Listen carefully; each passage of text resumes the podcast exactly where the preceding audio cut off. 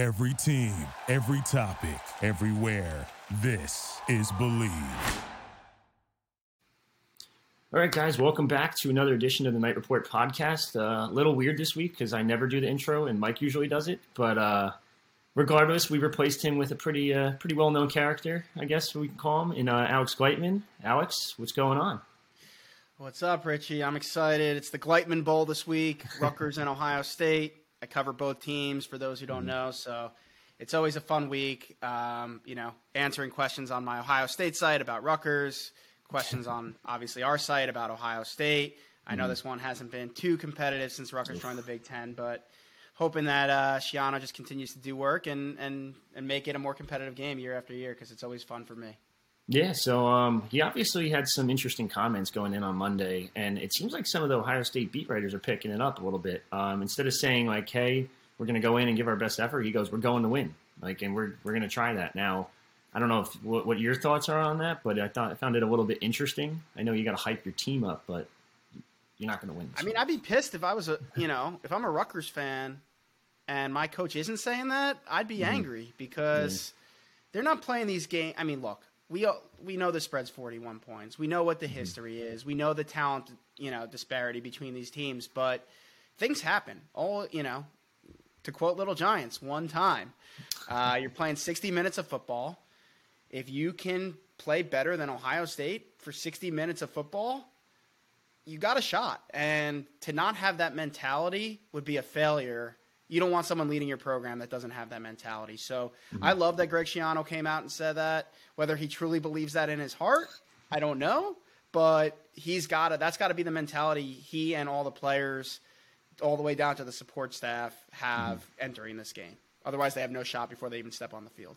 Yeah. So before we get into a little in depth of talking about the Ohio State offense and defense, I, I got to ask you. You obviously covered Ohio State for a long time now. What What's your best Schiano story from his time there? Oh, man. I know you might get in Um, trouble a little bit because you know. I'll stay away from getting in trouble. Um, but I'll say that I just think this is a cool story. Like Greg Schiano, like he he's been hurt in the NFL, so I don't know how many people are like that familiar with him. But Malik Hooker was a first round pick of the Indianapolis Colts. And I just think, you know, that was a Greg had a lot of equity with Urban Meyer when it came to recruiting takes and things like that. Um, and Malik Hooker was someone that, that Greg pounded the table um, to make sure that he got on the field. And, um, you know, his first year as defensive coordinator. So Greg didn't, I, I think Luke Fickell recruited Malik out of Pittsburgh. But in his first year, Greg came in and implemented his system. And Malik Hooker, who hadn't barely played before that 2016 season, he put him in at his at his free safety position. And Malik had like as far as I've been watching Ohio State football since like 2000, right, like religiously since 2004. Mm-hmm. And it was the best year of any safety, maybe any defensive back I've ever seen at Ohio mm. State. Um, Malik basically was on the field for one year, left early for the NFL, first round pick of the Colts. He's had some injury troubles, but I think he's starting again for the Cowboys, if my mm-hmm. memory serves me correctly. So I just thought it was really cool how Greg came in, recognized talent, especially for his mm-hmm. system, helped develop Malik into a first round pick, and um, basically turned around the kid's entire life. So um, that's a that's I would say that that just that little antidote was was probably one of the cooler things that I saw during Greg's uh, was it I guess three years at Ohio State. Yeah, three years or something like that. It's it's interesting, but uh, let's dive into this team a little bit. Um, Heisman candidates up and down the offense, pretty much. Um, so just tell me a little bit about the Ohio State offense that's pretty much running on all cylinders. Yeah, well, it's interesting because if you watch the Notre Dame game, they weren't really running on all cylinders. Yeah. And I think it's a few factors. I think, you know, you come out the gates and it's opening day, you got a little mm-hmm. rush, you got a little nervousness, maybe Notre Dame's throwing some things at you that you didn't expect. Jackson mm-hmm. Smith-Njigba went down in the middle of that game with a hamstring injury that's basically hampered him the entire season up until this point. And so while Marvin Harrison Jr. and Emeka Egbuka did play a little bit as freshmen last year, they didn't play a ton. They had to bring in a former walk-on Xavier Johnson as kind of like the guy they trusted the most to, to be that slot receiver. So it was kind of a different group than CJ Stroud's used to practicing with. I think that factored into it. They have on the offensive line, they had uh, well, they've had uh, Luke Wypler's kind of the mainstay from last year's group in the center. Mm-hmm. The other four starters are either playing a new position than they played last year or they're new starters. So they obviously needed to gel and and still need to gel to get to kind of reach their full potential. But that was their first game playing together in all of those positions, and so it looked a little clunky, I think, out the gates. Not to mention that you know I know Notre Dame, people laughing at them now, but they came into the year with a, a pretty well respected defense, if nothing else, right? Yeah. So I think all those factors you, you, put into consideration. It looked a little clunky. Arkansas State game two, it looked a little better. Toledo, they absolutely exploded for 77 points. And then last week against Wisconsin, they just looked awesome.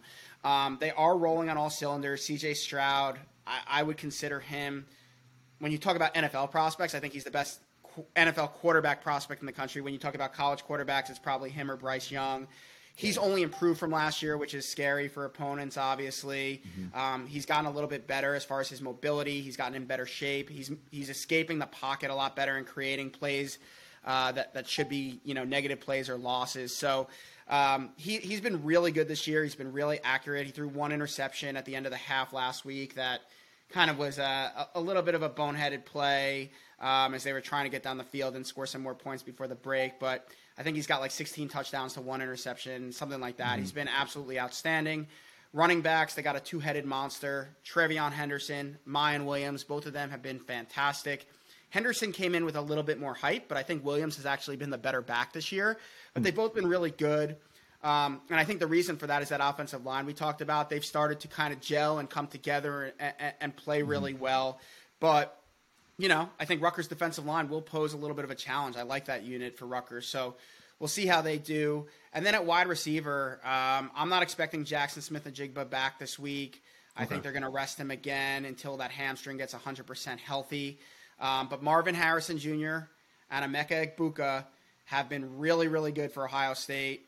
And then the other guy who they didn't have for Notre Dame that is back is Julian Fleming, former number one overall recruit, five star number one receiver he's back in the mix. He's played pretty well the last two weeks. So those are the three receivers. Speedster Jayden Ballard's kind of a deep threat that they use as the fourth receiver. Um, but it will mainly be those three guys. And then the guy I have not mentioned that has really emerged as a very surprising playmaker has been Cade Stover. Cade Stover is the starting tight end for Ohio State. Um, they do play a lot of uh, 12 personnel, so they do use two tight ends a lot. But Stover's been the pass catching tight end. He caught a couple touchdowns last week against Wisconsin.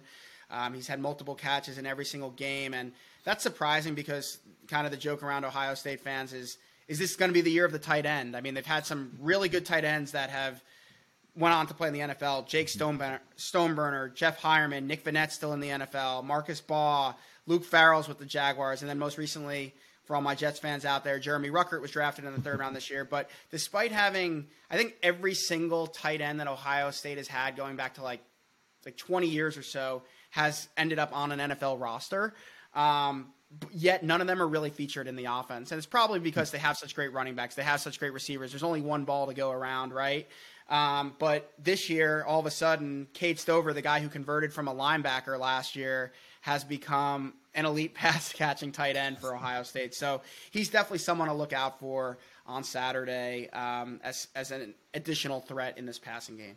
So is that basically what the, the, I guess the game plan would be? Would basically just pass the ball on this Rutgers secondary. Obviously, you know that's probably Rutgers' best unit, mind you, but I know it's still obviously Ohio State versus Rutgers at the end of the day. Yeah, no, I, I, I think Ohio State last year became a little too pass happy. Um, their mm. offensive line, they played Thayer Munford, who's starting for the Raiders now at, at tackle. Um, they played him at guard, and they played Paris Johnson, who's the current starting left tackle at guard. Their, their goal was to try mm. to get the best five on the field. So Nick Petit Frere, who's starting for the Titans, was the right tackle. Uh, or sorry, was the left tackle, and Dawand Jones, who's who's starting at right tackle again, was the starting right tackle. And so they, they basically played two guards at center, uh, two tackles at guard last year in order to get the best five on the field.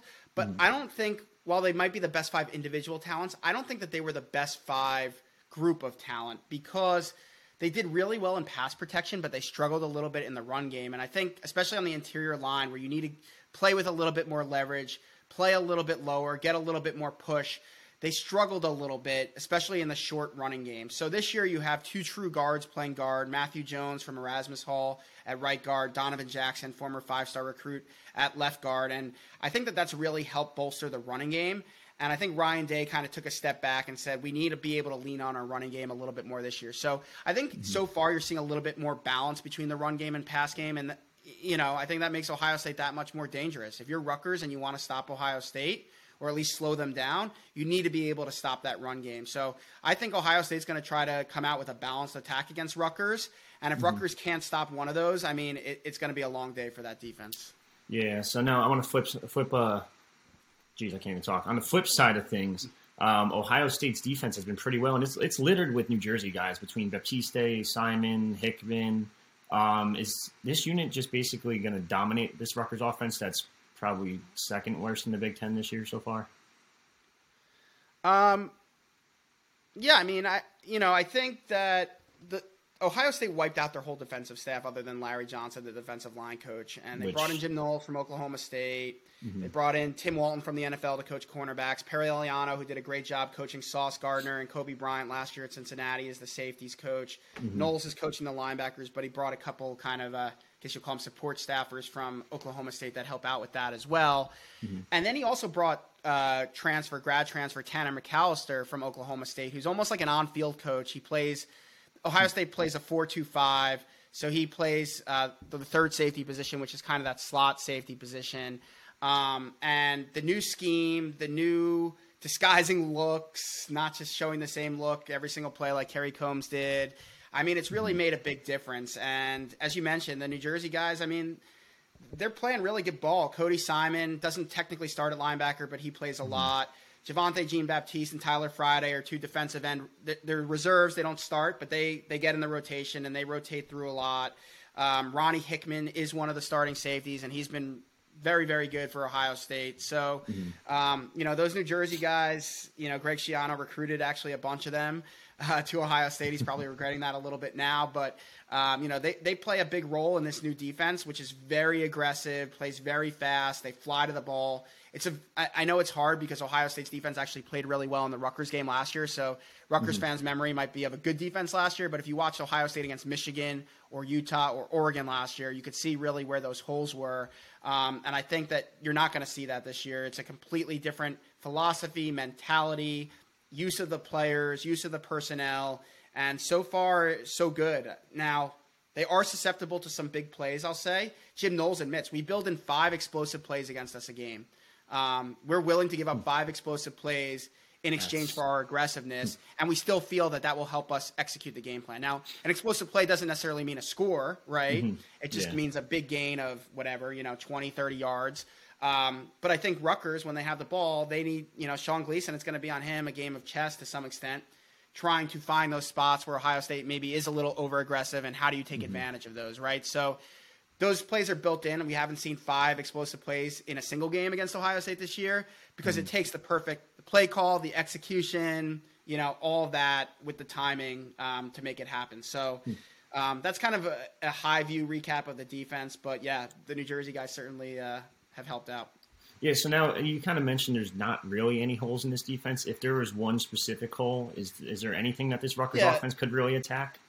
Yeah, I mean, I think cornerback this year has surprisingly been a little bit of a hole. Um, there's injuries, mm-hmm. so Denzel Burke, who emerged as a freshman starter last year and was kind okay. of coming in as probably their best NFL draft prospect of position, he actually he he wasn't great before last week, and then he missed last week's game. He's got some sort of hand injury. It will probably mm-hmm. keep him out this week. Um, Cam Brown, who's a starter, the other starter, actually missed last week against Wisconsin as well. He has been playing well. It's he's questionable to be back this week. I kind of think he will be, mm-hmm. but he may not be. Jordan Hancock will not be back. He was supposed to be the third cornerback for this team, a former five-star recruit out of Georgia. Mm-hmm. Um, they expected big things out of him uh, this year, and so far, you know, he hasn't been able to get on the field with a calf injury he suffered in the preseason. So last week against Wisconsin, they started um, sophomore J.K. Johnson, um, who's played a little bit, you know, and then they started true freshman Jyaire Brown at cornerback. Um, they actually both played pretty well against Wisconsin. I mean, you know, against the Badgers, you're, you're stopping the run game, and then after that, if they're one dimensional, things get a little bit easier. But I, I, would say, you know, just given all that, who may play, who may not play, um, they do leave the cornerbacks on an island quite often. So mm-hmm. I think all that into consideration, that's probably the one area where I would say Rutgers should be trying to attack, um, you know, moving forward. Now, obviously, Rutgers has a couple uh, notable kick returners and specialists in, uh, I guess, at every position on special teams, pretty much punter, kicker, uh, Cruikshank, Youngblood, etc. Uh, is there any chance? I know this unit for Ohio State's been ranked what top twenty-five for the past couple seasons on special teams. Is there any chance they'd be able to kind of get something going there that doesn't involve an eleven-person lateral? Yeah, I mean it's it's possible. Um, Ohio State's been kicking out of the end zone a lot more this year than they mm-hmm. have in years past. They used to kind of do that um, play where they corner they, they kick a high ball right into the corner at around like the inside the five yard line, mm-hmm. um, and then you know try to pin you inside the twenty um, or twenty five, I guess, if you choose to take it out. And they're usually very successful with that. Um, mm-hmm. We saw the lateral try to kind of counter that in the past from Rutgers and, and, and a few other teams. But I think Ohio State, especially knowing how explosive Aaron Cruikshank is in the return game, they'll try to kick it away from him or out of mm-hmm. bounds mm-hmm. as much as possible. I mean, there's a huge talent differential in this game. I don't think anyone can argue that. Why give Rutgers an opportunity to get good field position um, or, or maybe make an explosive play in special teams to make this game closer than it needs to be? Um, so I, I, think you'll see Ohio State probably kick it out of the end zone a lot. And then Jesse Mirco, their punter, um, may not be as good as Rutgers punter, but he, he's pretty darn good. He's in his second year out of Australia, so he's a little bit older, a little bit more mature. Um, he he he's done very well in his you know year plus at Ohio State now. Um, he's been punting it really well, but I imagine kind of they'll tell him don't give Rutgers a chance to make any plays in the return game. Um, even if we have to kick it a little shorter, let's play the field position game. Let's be smart about it. But yeah, I mean that's if you're Rutgers, that's an area where you feel you have to win in this game is special mm-hmm. teams if you want a chance to win this game. Yeah, so, so like you mentioned before in the beginning, uh, 41 point spread. I think it's uh, probably changing almost daily at this point, going up or down, but most likely up. But uh, is there any way you see Rutgers possibly, any way in shape or form, winning this game? I know it's very tough to project. Is there is there a, a like situation where you think maybe every, everything just has to bounce the correct way? Is that what it is, or? Yeah, I mean, look, it, it, it's cliche, but win the turnover battle, mm-hmm. win the time of possession. And I think that's that is key, right? Like being able to shorten this game and make mm-hmm. it a slugfest and a street fight versus a track meet. I think that's really important for Rutgers. The offensive line is gonna is gonna be a big part of that. Can they move Ohio State's defensive line and run the ball successfully? If they can, mm-hmm. they can shorten this game, move the ball down the field, move the chains, keep Ohio State's defense on their feet. You know, pick up some points, whether it's field goals. I mean, I think you need sevens, not threes in this game if you want to win it. Yeah. But you know, field goals, couple touchdowns here and there, and try to make this like a lower scoring affair. That's probably Rutgers' best chance. But they got to play a clean game. You know, limit the mm-hmm. penalties, no turnovers. You know, win the battle at the line of scrimmage as much as possible. Time of possession, and then you know couple plays here or there, you know, they, they, they, need to hit, as I talked about. Ohio State builds explosive plays into that defense to give up. Ohio, Rutgers has to hit, take advantage of those moments. Um, that's really the way that this game is is a game in the fourth quarter, in my mm-hmm. opinion. Um, it's hard to see any result other than Ohio State winning by a, a, pretty significant margin. But if Rutgers wants to do it, as I said, one time, sixty minutes, mm-hmm. this is their opportunity. So you gotta you gotta try to execute your game plan.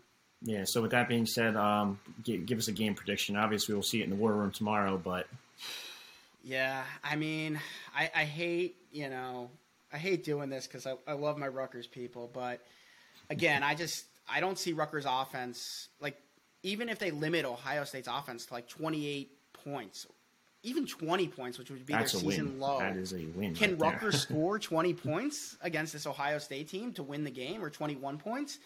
I, I just don't see it. Um, I think it's going to be tough sledding.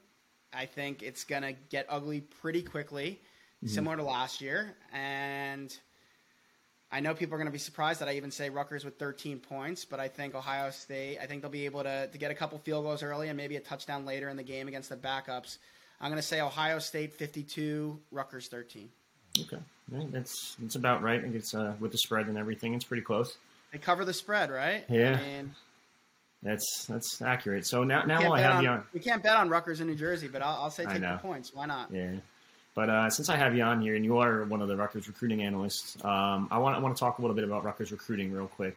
Um, they obviously hosted a bunch of big name 2024s last week for the uh, night game versus Iowa. What, what are you hearing on 2024? Since it seems like 2023 is kind of done for the most part, minus Portal. Yeah, I mean, 2023. I mean, they just lost Jason DeClona. So, do they try to, you know, do they try to replace him? Right? I mean, maybe. Um, you know, Namdi's out there on the defensive line. That's a guy that they could go after.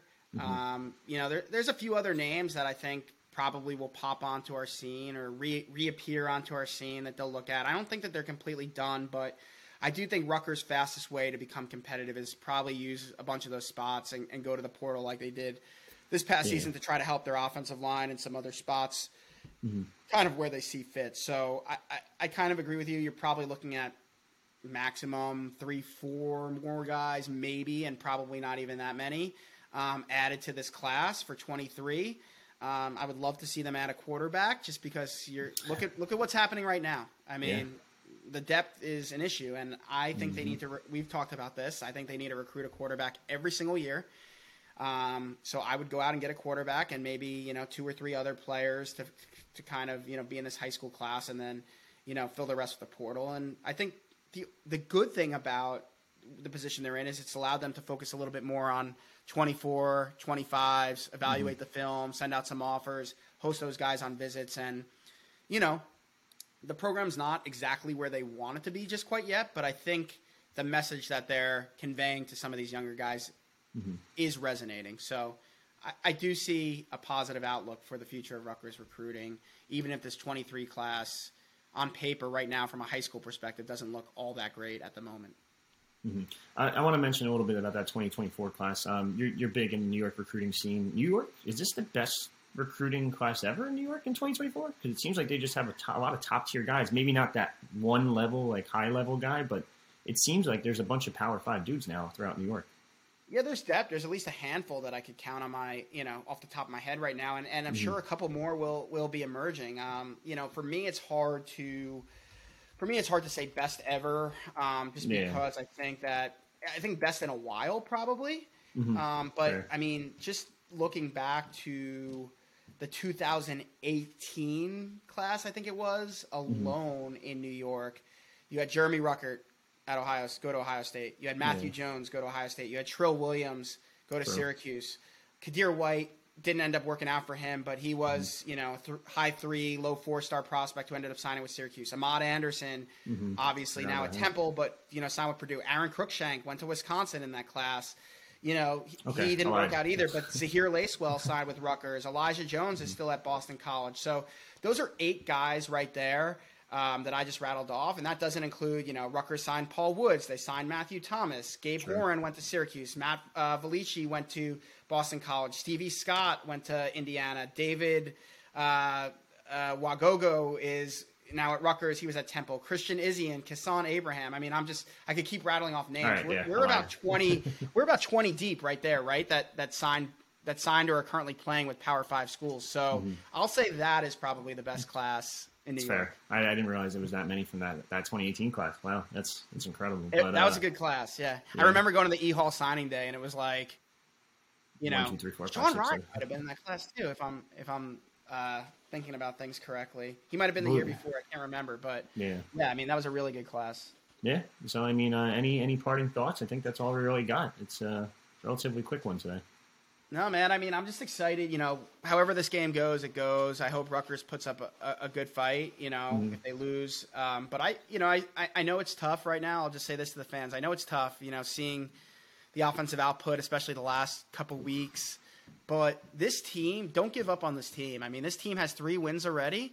Mm-hmm. Indiana's a winnable game. Northwestern's a winnable game. Nebraska. Michigan State's a winnable game. Maryland's a winnable game, right? So, am I forgetting anyone? Uh, Nebraska. Nebraska, Next. Nebraska. Yeah. Yeah. you just said Nebraska. Th- those are four or five winnable Yeah. games. I mean, if they can, what did I just say, five games. If they can go three and two in those games, they're in a bowl. They're looking at six and six.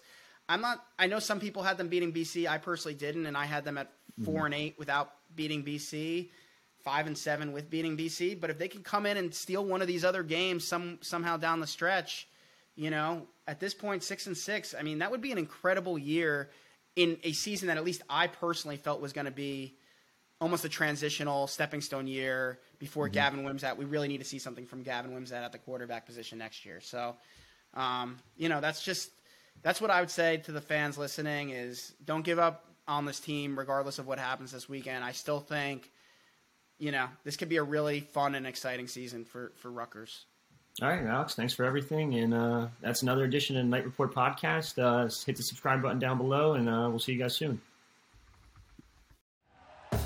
Thank you for listening to Bleav. You can show support to your host by subscribing to the show and giving us a five star rating on your preferred platform. Check us out at Bleav.com and search for B L E A V on YouTube.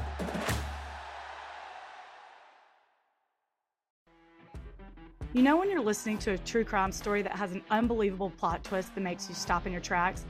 That's what our podcast, People Are the Worst, brings you with each episode. I'm Rachel. And I'm Rebecca. We're identical twins who love true crime cases that make you say, didn't see that coming, and we hate the people responsible for them. Listen to People Are the Worst now on Apple, Spotify, or wherever you get your podcasts.